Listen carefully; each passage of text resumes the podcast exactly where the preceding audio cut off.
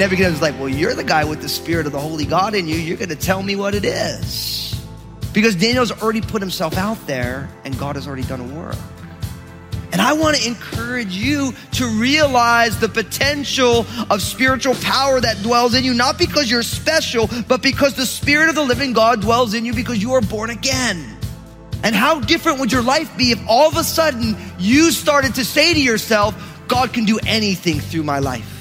When you become a follower of Jesus and turn your life over to Him, you receive the gift of the Holy Spirit living inside you.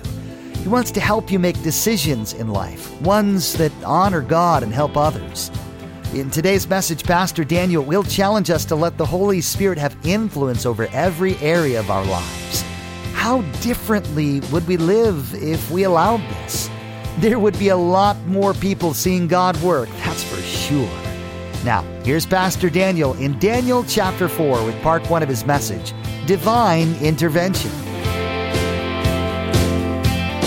Jesus is real. You know, when we think about the idea of divine intervention, we always love the idea of God being active in the world. And we love the idea that when we need God to be active in a situation and God shows up, we're like, yeah, so good. But what we don't realize is that oftentimes when God shows up, he makes things worse before he makes them better. And most often people don't really like that. I mean, is anybody like, yeah, I love it when God shows up and makes things worse so that he can make them better. But if you think about it all through your Bibles, isn't that really the story? That God's way of making things better is often that things get really nasty first. I mean, you think about when God called Abram to leave his family and his country and he's, he doesn't know where he's going. He's wandering around. He has all these experiences. You think about when God chose to deliver the children of Israel from Egypt. It's all great. Moses is here. He's going to deliver us. But what went on? A lot of mess first, right? Remember, Pharaoh gets mad at him, starts, you know, you guys are lazy. I'll make you work harder. Everything goes wrong. And literally the people are like, Moses, go away. Like, we don't like you anymore. We thought you were great. It's not great anymore. I mean, think about Jesus.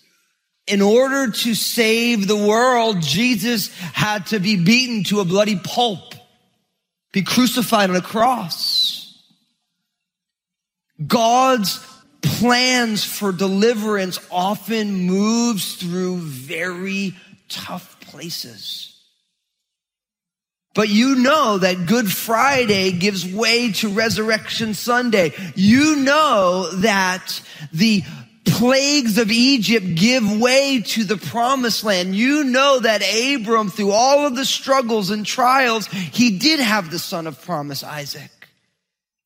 But the key is, is we need to learn how to hold on to the Lord and to our hope in the midst of when God's intervention means problems.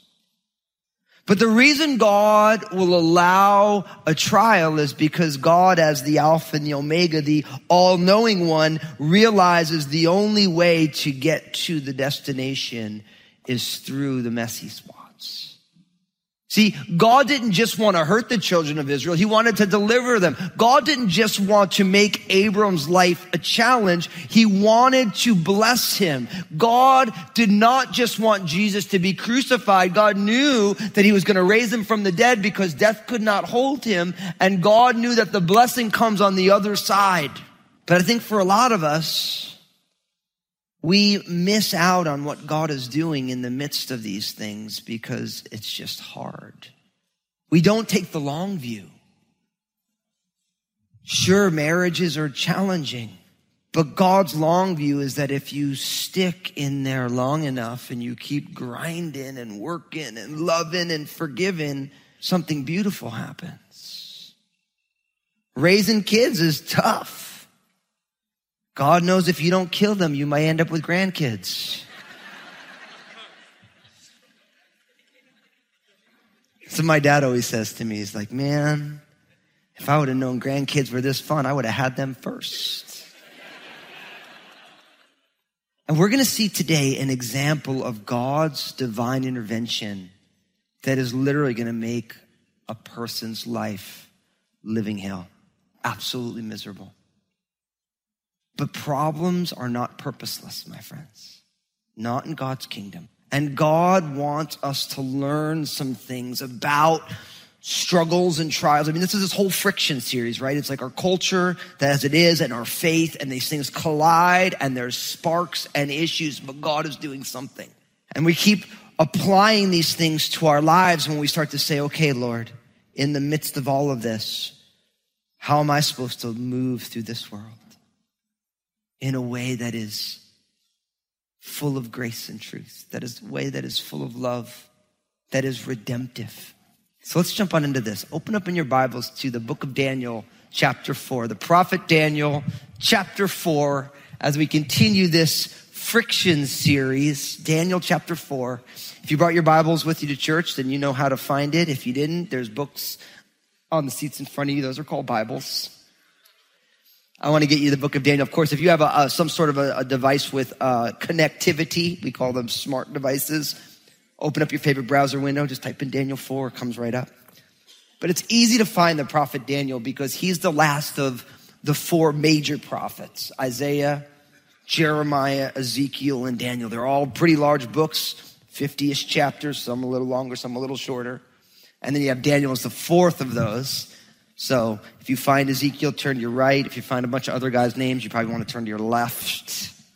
Daniel chapter 4, jumping on in. Look at what it says in verse 1. It says, Nebuchadnezzar the king, to all peoples and nations and languages that dwell in all the earth, peace be multiplied to you. I thought it good to declare the signs and wonders that the most high God has worked for me. How great are his signs and how mighty his wonders. His kingdom is an everlasting kingdom and his dominion is from generation to generation. Verse four, I, Nebuchadnezzar, was at rest in my house and flourishing in my palace. I saw a dream which made me afraid and the thoughts on my bed and the visions of my head troubled me. Therefore I issued a decree to bring all the wise men of Babylon before me and they might make known to me the interpretation of the dream. Then the magicians, the astrologers, the Chaldeans, and the soothsayers came in and I told them the dream and they did not make known to me its interpretation. But at last Daniel came before me. His name is Belteshazzar, according to the name of my God. In him is the spirit of the holy God. And I told the dream before him saying, Belteshazzar, chief of the magicians, because I know that the spirit of the holy God is in you and no secret troubles you, explain to me the visions of my dream that I have seen and its interpretation. These were the visions of my head while on my bed. I was looking and behold a tree in the midst of the earth and its height was great and the tree grew and became strong. Its height reached to the heavens and it could be seen to the ends of the earth. Its leaves were lovely. Its fruit abundant. And in it was food for all. The beasts of the field found shade under it. The birds of the heaven dwelt in its branches and all flesh was fed from it. I saw in the visions of my head while on my bed and there was a watcher, a holy one coming down from heaven and cried aloud and said thus, chop down the tree and cut off its branches, strip off its leaves and scatter its fruit. Let the beasts get out from under it and the birds from its branches. Nevertheless, leave the stump and the roots in the earth.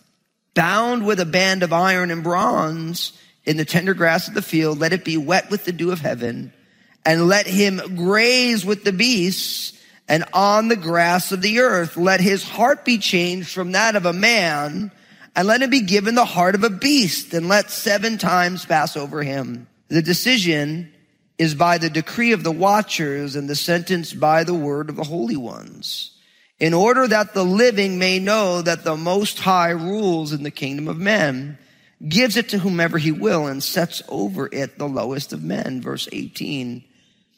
This dream I, King Nebuchadnezzar, have seen. Now you, Belteshazzar, tell its interpretation and declare it since all the wise men of my kingdom are not able to make known to me the interpretation. But you are able for the spirit of the holy God is within you.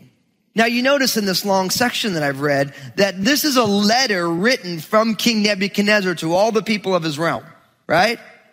So Nebuchadnezzar is writing this after the fact, after what's gone on, which we're going to be studying today. And he says, I thought it was good, verse two, to declare the signs and wonders that the most high God has worked for me. How great are his signs and how mighty his wonders. His kingdom is an everlasting kingdom and his dominion is from generation to generation. So you notice he wants to tell a story of divine intervention. He's like, this is what the Lord God has done. This is what's gone on in my life. So he's testifying. He's sharing a testimony about this is who the Lord is and what he's done in my life. And obviously for King Nebuchadnezzar as that head of gold, that great king of a great empire, for him to declare that the Lord's kingdom is an everlasting kingdom and his dominion is from generation to generation, he's boasting about another king. So God's done something. And then he recounts this story. And the story, again, Nebuchadnezzar has a dream. Didn't we see this in chapter two? So Nebuchadnezzar has a dream and this dream challenges him again. So instead of like the last time, remember he called everybody in. He said, you tell me the dream and tell me its interpretation. I'm going to kill you. This time he's like, I'm going to tell you the dream. Tell me its interpretation. He doesn't threaten to kill anybody. Praise God. You know, so Nebuchadnezzar, he's in process too. He's growing up as well. He's not totally nuts at this point. But he tells this dream, but everyone's stumped. Nobody can answer it. So then what you find out in the midst of all of this is that he decides to call Daniel. Look what it says in verse 8. But at last, Daniel came before me. His name is Belteshazzar according to the name of my God. In him is the spirit of the holy God. And I told the dream before him, saying, verse 9, Belshazzar, chief of the magicians, because I know that the spirit of the holy God is in you, and no secret troubles you, explain to me the visions of my dream that I have seen and its interpretation. My friends, even though God intervenes, each one of us, you and I, we have spirit ability. You notice what he does? Nobody can answer it, but then he calls for Daniel. He says, Now I know the Spirit of the Holy God's in you. Do you realize that if you're here today and you are in Christ, that you have spirit ability? That's what it means to be a follower of Jesus. Now, right here, I realize that there's some of you who would say, well, yeah, this whole thing, we have spirit ability. Everybody has spirit ability. No, you're wrong. And here's why you're wrong. Because the Bible makes a distinction between the breath of life, which is the ability to be alive, and the spirit of the living God. There is a distinction there. Every single human person, every single animal has the breath of life in them, thus you're alive. But that does not mean you have the unique ability that comes by the Holy Spirit. This is a different thing. And we live in a day and age because people Everyone's got the spirit. I mean, you're alive. Yes, everyone's alive. That's the breath of life. The spirit of the living God is something completely different. And that is a unique scenario that is reserved to the people who believe in Jesus. And because of their faith in Jesus, a person now gets indwelt by the power and the person of the Holy Spirit, unique from the breath of life. And if you are here today and you have put your faith and trust in Jesus, then you have spirit ability because the spirit of the living God dwells in you uniquely. But here's the deal. Here's the deal. I think what goes on for most of us is we know that to be true, but because we doubt the work and person of Jesus, we don't realize how much potential is bound up in us because of the Spirit. We are so used to doubting ourselves and doubting our situations that all of a sudden something goes on and we never even think, I got spirit ability. I got the ability of the Holy Spirit in my life. I mean, you think about all the gifts the I'll never forget this. I was a young pastor. It's funny when you're a 23 year old pastor, you know, And I'm sitting, I went out to dinner with some folks in the congregation that I was serving as an assistant pastor. And I'll never forget, we were coming back from this restaurant. And at the time, their nine year old daughter says, Pastor Daniel, I have a question for you. Okay. She's like, What spiritual gifts do you have? I was like, Man, what's wrong? What is people feeding their kids, you know? I thought she was gonna like offer me a Twinkie or something. But I stopped for a second and I thought to myself, man, that's a, that's a great question. And I said, to be honest with you, her name was Danielle, Danielle, I believe I have all the spiritual gifts. She's like, really? I'm like, yeah, because the spirit of the living God dwells in me. Now, I'm not saying I walk in all the gifts, but at any given point in my life, because the spirit of God dwells in me, the potential for those gifts to be at work are available in my life. And I was so happy I said that. I was like, I'm like, that's really good theology. And this girl's dad was one of the elders of the church. He's like, Daniel, that's really good theology. And I was like, yes. Hello, you know? But there's nothing more beautiful when you speak and you're preaching to yourselves because I would never have thought of that before until I get put on the spot by this cute little nine year old girl. But know what the reality is, is that if you are here today and you are in Christ, then the potential of every single spiritual gift dwells in you because the Spirit of God has taken up residence in your life.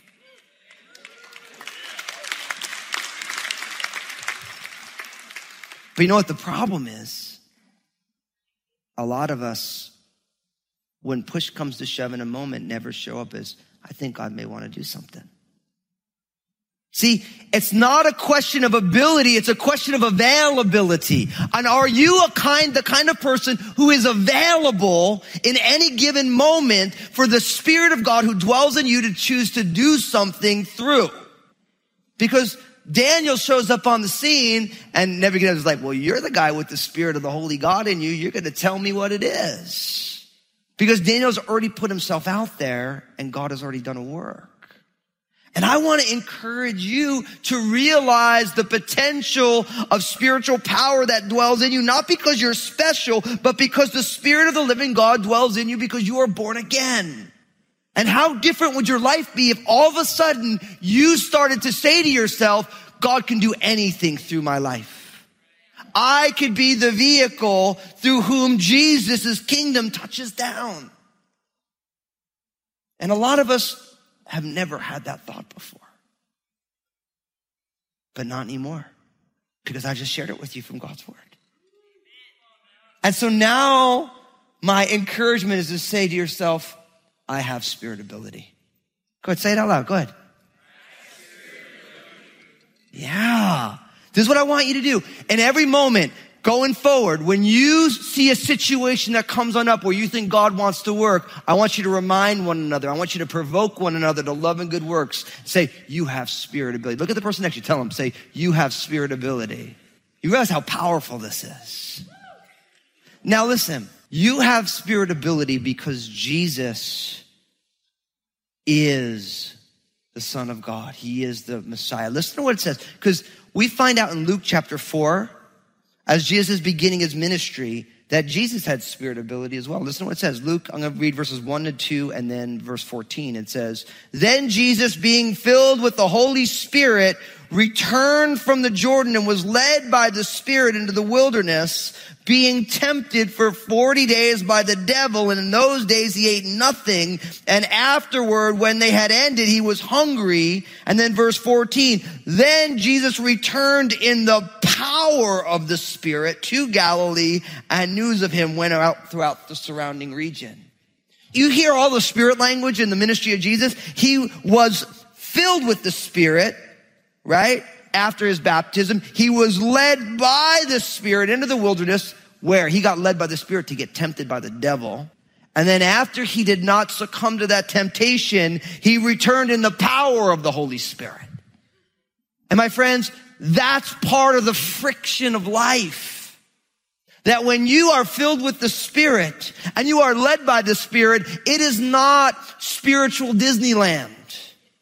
You have all sorts of churches. They want to tell you, man, you get a spirit filled life and you can have un- supernatural power. Everything's going to go great. And then all of a sudden you come back from their little retreat where they took a lot of your money for you to be there. And then all of a sudden everything falls apart. You say to yourself, what's happening? Because the Bible says that when God calls us, Satan is just going to be like, well, listen, just do what you want to do. Have fun. Be all spirit filled. He comes in with a baseball bat. Trying to pull a Tonya Harding on you. But you know how Nancy Kerrigan got on with that thing. She was limping, but God did a work. And if you don't know what I'm talking about, it's because you weren't a child of the 80s and you missed that part of life.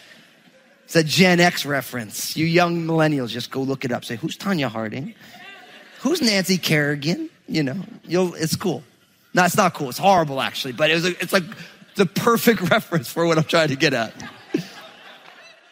Now, here's the thing. There's some of you here right now, you've never put your faith and trust in Jesus before. Now, listen, I don't want to be the downer, but you don't have spirit ability. I'm going to be honest with you. If you've been here at all, you realize I am not going to lie to you. If you are not in Christ, you do not have spirit ability, but not because you don't have the opportunity for it, it's because you don't want it. If you put your faith and trust and you get all the benefits that come from putting your faith and trust in Jesus, and if you say, well, I don't want Jesus, then you do not get those benefits. And you have to realize that. But it's not because God doesn't want you to have it, because God has done everything except make you a robot so that you would have spirit ability. Jesus has already lived the perfectly lived life. He already died on the cross and he already rose again. And you have been invited numerous times, not only while you're watching this and being a part of what's going on at Crossroads right now, because God wants you to be involved, but you have to say thank you. You have to receive that. To quote good old American Express, membership has its privileges. I'm not saying that the Holy Spirit is not working on you from the outside, but it's a whole other thing when you're getting worked on from the outside than when you're getting worked on from the inside. It's a big difference. It's a big difference. And I believe you're here today hearing this unique message because deep down, even though you, maybe you haven't dotted all your I's and crossed all your T's and you're not so sure about this whole Jesus thing, you deep down say, I want the ability of the Holy God to be at work in my life. Like, I've never met a person who doesn't want to have a life that has overtones of supernatural reality to it. And I believe that God wants you to have it, and God's done everything other than make you believe it. And if you say yes to Jesus, then the Spirit of the living God will dwell in you, and you will have spirit ability. You will have the ability of the Spirit for whatever it is that God wants to do. Jesus is real. When you decide to follow Jesus with your whole being, you receive access to the Holy Spirit. In fact, He comes to dwell inside you to help guide your everyday decisions and be your direct link to Jesus. In today's message, Pastor Daniel shared that Jesus followers have a unique power because of the Holy Spirit. As we do when our Savior directs, the Holy Spirit will work in incredible ways through us. Facebook, Twitter, and Instagram have become a regular part of our everyday lives. And we want to be sure to encourage you to check out Pastor Daniel's Facebook page, Twitter feed, and Instagram. Log on to JesusIsRealRadio.com and follow the links. Pastor Daniel shares two minute video messages throughout the week on his Facebook page.